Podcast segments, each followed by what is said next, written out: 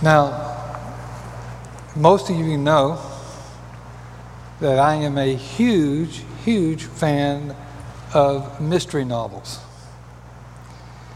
I can remember in my youth spending the summer months carousing through softback mystery books of Nancy Drew and the Hardy Boys, Sherlock Holmes, and others.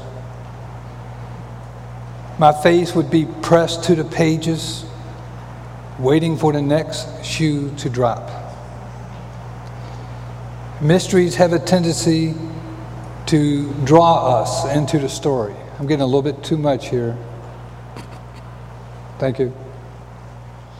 Mysteries have a way of drawing us into the story, drawing us into the plot. This is what mysteries do. They keep the reader on the edge of the seats, waiting and anticipating the next twist and turn because they can't wait to see what's going to happen next. And when the plot is at its crucial point, when it thickens, when it's ready to climax, we find ourselves trying to remember all the clues that were present before to try in our own minds to solve that mystery before we actually know what it is really happened. But as hard as we try, if you are anything like me, you fail miserably at it. I could never remember all the clues. I couldn't put it all together, and my conclusion was always wrong.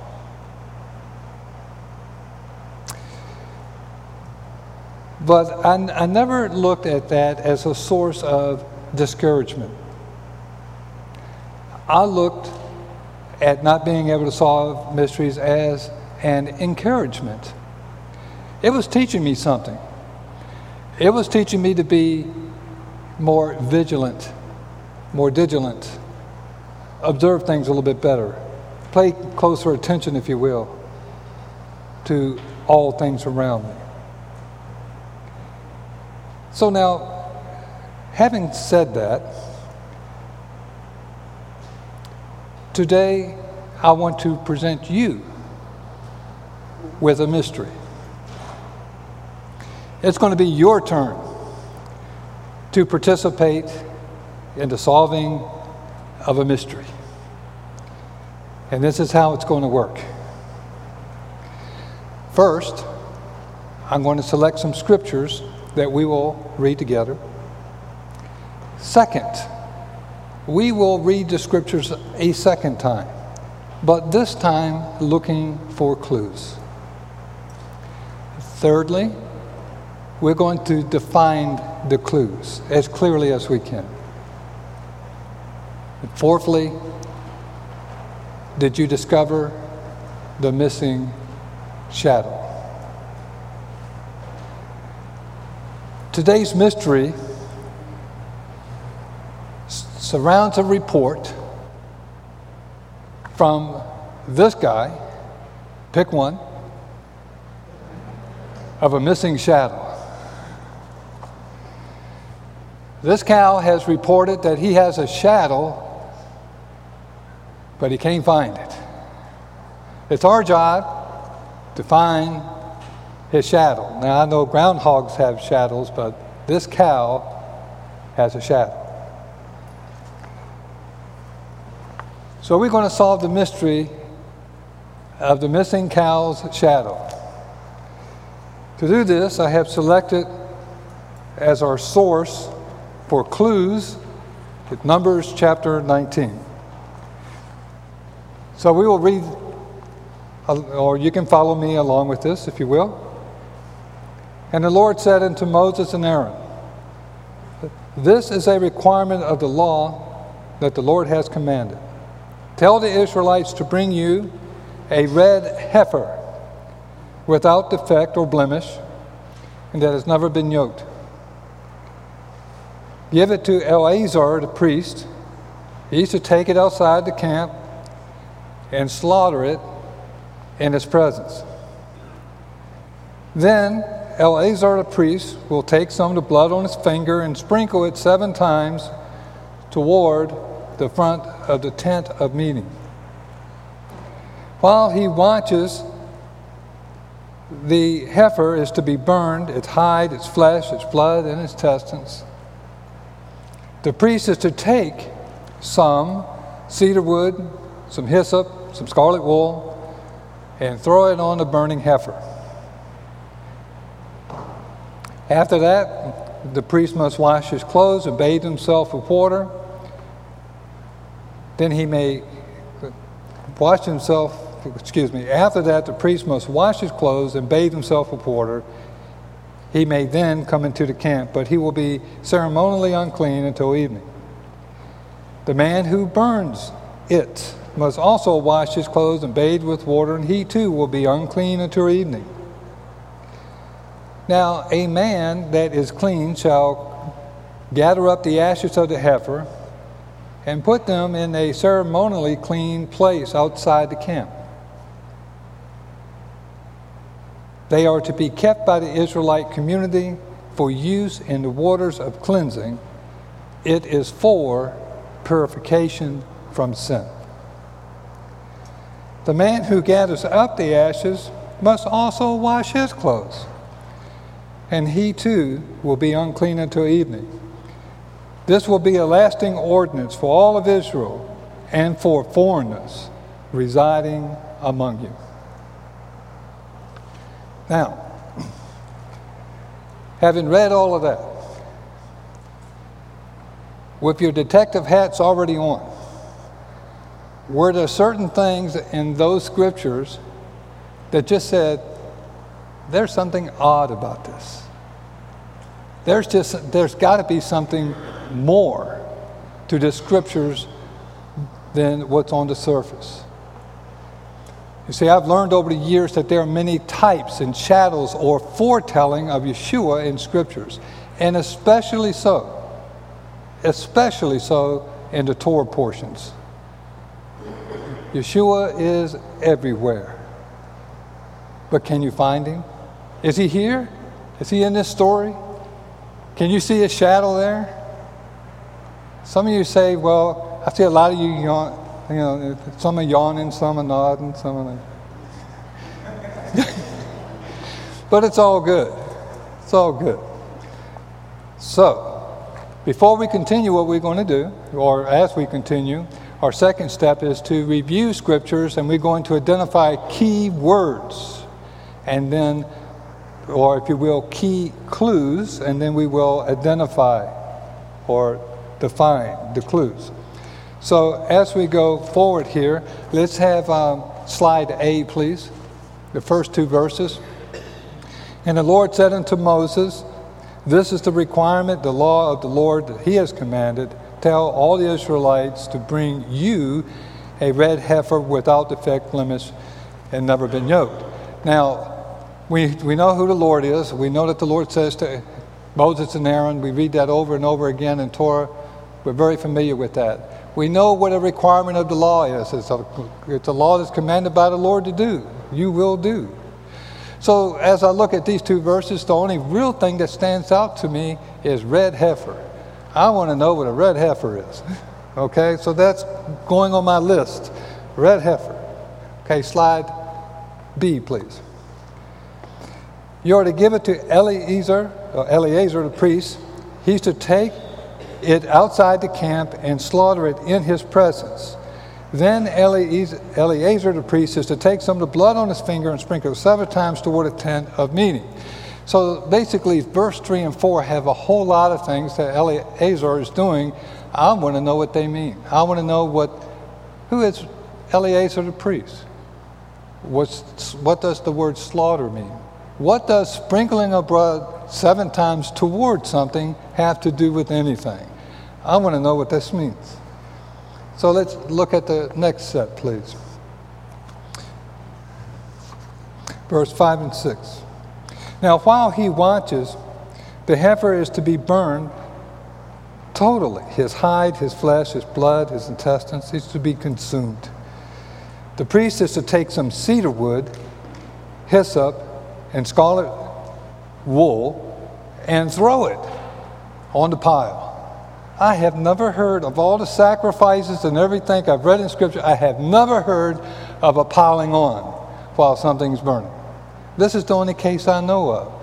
So we have cedar wood, hyssop, and scarlet wool. I want to know what that means because it's apparently very significant in the burning of the red heifer. Okay? Uh, next set. Verse 7 and 8. And after that, the priest is going to wash his clothes and bathe himself. We know how to bathe ourselves, so we won't get into that. And he's going to be unclean. And in verse 8, the man who burns it also washes himself. So I think that's pretty much self explanatory. So we won't get into that so much, but we'll go to the next two verses. Now, a man who is clean shall gather up the ashes of the heifer and put them in a ceremonially clean place outside the camp. I'm very interested in those things. I want to know who this man is. What qualifies him to put these ashes in a clean place? They are to be kept by Israelites' community, to be used in the water of cleansing. It is for the purification of sin. Now, the man who gathers up the ashes, even though they're ashes, he's gathering ashes. And even he who picks up the ashes for the water of purification is unclean, and he too must wash himself. Sounds like they're going to have a bathing party after this ceremony. So anyway, so so there we are. We got we got some of our clues. We have our clues listed on the piece of paper. Now we want to look a little closer at each of our clues and to define them. I want to know what they are concisely, or at least a little bit better. So we go on. We say, well, what is a heifer? Well, First of all, a heifer is not a calf. It's not a calf. A heifer is a cow. It's at least three or four years old, so it's an adult cow. Now, the red heifer, what's unusual about the red heifer is that it is an unusual cow. And this red heifer was to be inspected very heavily. It wasn't not well. Not only was it um, to be perfect, to be without blemish or spot, like other sacrifices would be, but it even went a step further. It was closely examined. In the Encyclopedia Judaica, it says that the priest would look so close that if he noticed three black hairs on the chin of the red heifer, it was rejected. Now, that's what I call scrutiny, right? So, the red heifer is basically a red cow that undergoes high scrutiny and examination, looked at very, very closely. Now, who is Eliezer? Eliezer. I want to say Eliezer is Eliezer.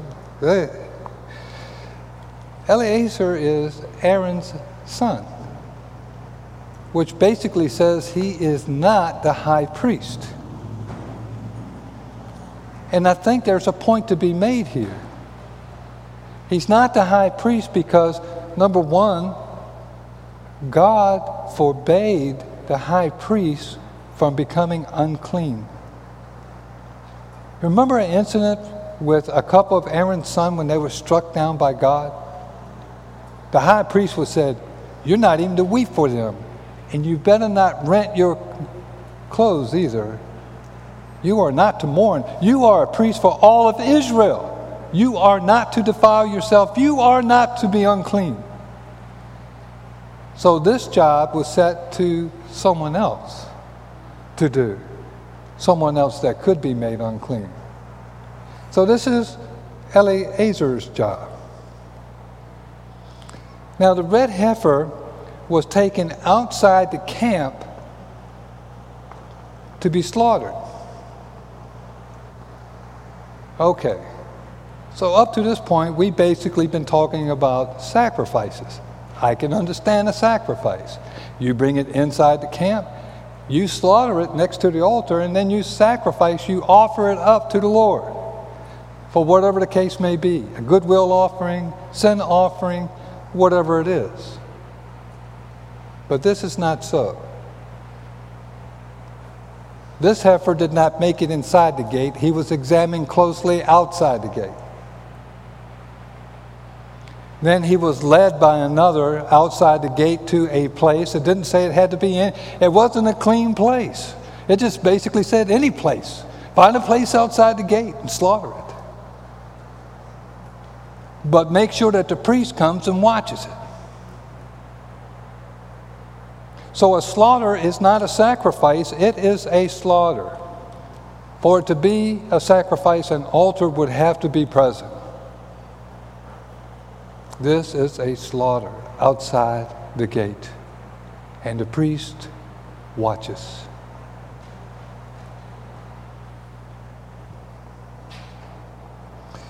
Then we get to the point of where once when the cow is slaughtered, the priest is to sprinkle the blood of that cow seven times toward the tabernacle.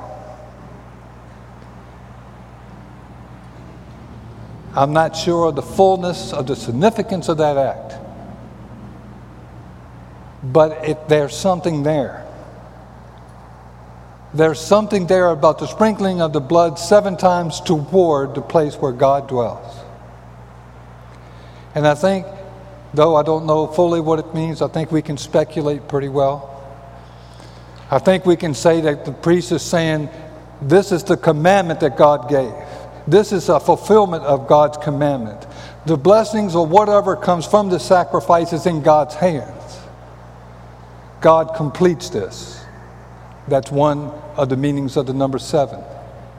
It is completion, it is fulfillment, it is perfection.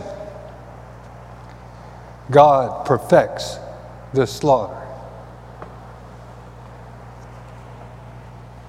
And then we get to the word some. The priest is to take some. I had to stop at the word some. Some? Seriously? Some. What is some? Is it a omer? Is it a piece? Is it a pinch? He used to take some hyssop and cast it onto the burning of the red heifer. Hyssop.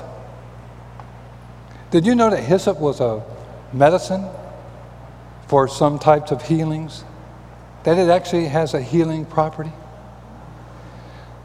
But the thing that would come to all of us, I'm sure, the number one thing that comes to our mind when we say hyssop is the Passover. Because hyssop, hyssop is a stringy type of, well, it's almost like a weed. And it's stringy. And if you were to grab a bunch of hyssop and tie it together and clip it off a little bit, you got a paintbrush. Right?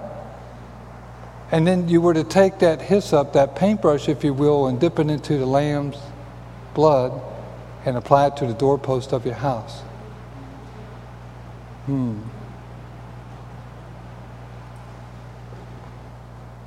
Then there was cedar wood. Cedar wood is an unusual type of wood. It has different properties from any other wood that I know. Cedar wood is durable resistant to the weather.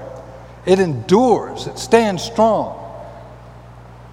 Years ago, farmers used, would seek out cedar wood to use as fence posts because of its durability. It's resistant to insects. I cannot think of a single insect that would eat cedar. I know whenever I put cedar in my firewood pile, I can guarantee that there will be no insects in that area. They hate cedar. So it repels. It repels that which could attack it. It repels. And then cedar wood's other property is that it has a smell, a sweet smell, a pleasant smell. Hmm. And then we get to the scarlet wool. Scarlet. It's a vivid red. If you were to look up scarlet in scriptures, scarlet is everywhere. It's everywhere. It's everywhere in the temple. It's on the priest breastplate, his, his ephod. It's in the hem of his garment right next to the pomegranate and, and the bell. The pomegranate had scarlet in it. The curtain of separation had scarlet in it. Scarlet was also cloths that covered up the holy things before they were moved. But the story we would remember the most is the story of Jericho. Rahab. Rahab tied scarlet to her window. So when the, the attacking Israelites came, they saw the scarlet, and her house was saved, and all her household. So scarlet is also a symbol and a sign of salvation. If the scarlet is applied, you can be saved. Judgment will not come.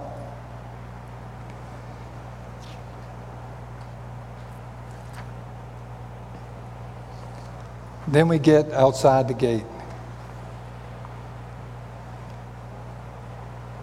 Why was this done outside the gate?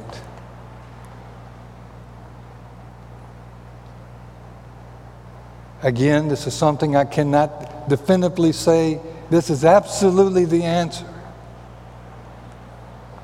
But I think God reveals his heart to us in many ways. And that is that God wants to provide for us a way to be clean, whether it's inside the gate or outside the gate, whether you are Jew or Gentile, whether you are a stranger in the land. God always wants to provide a way by which you can be clean. And this whole act takes place outside the gate, and it remains outside the gate for all those who would come who need cleansing, there's a place that you can come to be cleansed.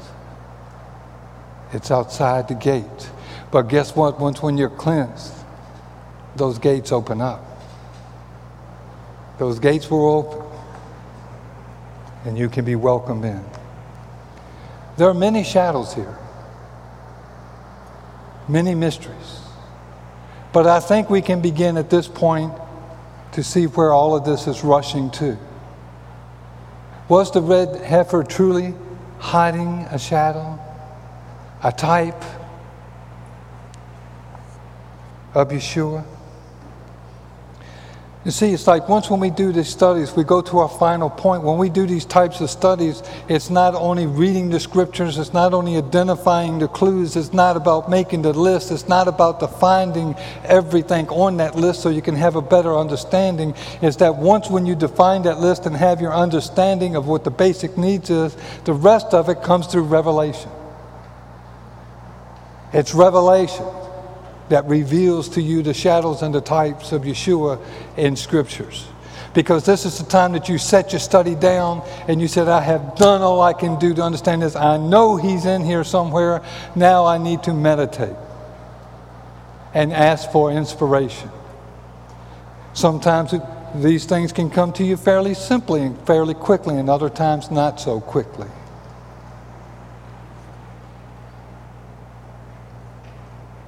Let's look again at the details. Let's start again with the red heifer. There was someone, an unnamed person, who brought this heifer to the priest, an unknown person. The priest is to inspect the heifer, not only to be without spot or blemish, but in every case, even the very hairs of the heifer were scrutinized. He was to be absolutely flawless. Wasn't Yeshua led by an unnamed individual to be inspected by the priest and the elders? In Matthew 27, 57, or 26, 57, we are reminded that when Yeshua was arrested, that he was first taken to the priest and to the elders to be inspected. Those who arrested him took um, Yeshua to Caiaphas, the high priest, where the teachers of the laws and the elders were assembled. Yeshua was later, of course, taken before the rulers of the land and so forth, and the people. But in every case, whether he was in front of the priest, whether he was in front of governors, or whether he was in front of the people, no one could find fault in Yeshua. And maybe you don't remember this. But in Matthew chapter 27 28, it says, And they stripped him of his clothing, and they put on a scarlet robe on Yeshua. Woo! We're starting to hit home. And after they mocked him, they took off the robe and put his own clothes back on, and then they led him away to be crucified. And as they were going, they met a man from Cyrene, a man named uh, Simon, and forced him to carry a wooden cross. Now, wouldn't it be irony of all ironies if that was a cedar cross? They took him to a place called Golgotha that was outside the gate, the place of the skull. And when they had crucified or slaughtered him, they divided up his clothes and cast lots. Matthew 27 35. And when evening approached, there came another man from because uh, I can never pronounce this place whose name was Joseph, who had himself become a disciple of Yeshua. Going to Pilate, he asked for Yeshua's body, and, Pilate ordered that it be given him. Now, Joseph took the body and he wrapped it in a clean cloth. Matthew 27 59. And he placed it, the body, in a clean place. For it was a clean tomb, a newly hewn out tomb that Yeshua was placed. And then he rolled a big stone in front of it. The ultimate purpose of the slaughter of the heifer was to bring cleansing to a person who had contact with a dead body. Hmm. Is sin any different? Aren't we reminded that the wages of sin is death? Isn't sin like bringing death upon you, like touching death?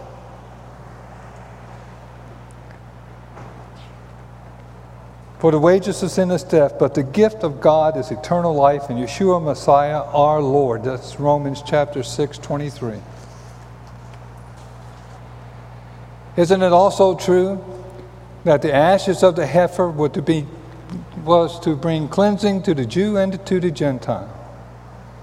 So too is the blood of Yeshua who paid the ultimate price for our sins, slaughtered outside the gate so that all who believed on him would be saved and cleansed, whether Jew or Gentile. Yeshua resisted temptation in every way. Our faith in Yeshua brings healing to our heart and to our soul and to our spirit. Without a doubt there is a shadow, there is a foretelling of Yeshua and the story of the red heifer. But were you able to follow me? when we were going through the list, as we were receiving the clues? Were you beginning to see Yeshua there? If you were, that's great. If not, well, no big deal. Better luck next time. But it really matters little on whether we could solve this mystery or not, to follow all the details. What matters the most is that you yourself personally have made a decision to accept Yeshua as your Messiah, as your Lord, as your Savior, so that He may bring healing and salvation to you and give you peace. Let's pray. Precious Heavenly Father, Lord, we love you. Lord, I love the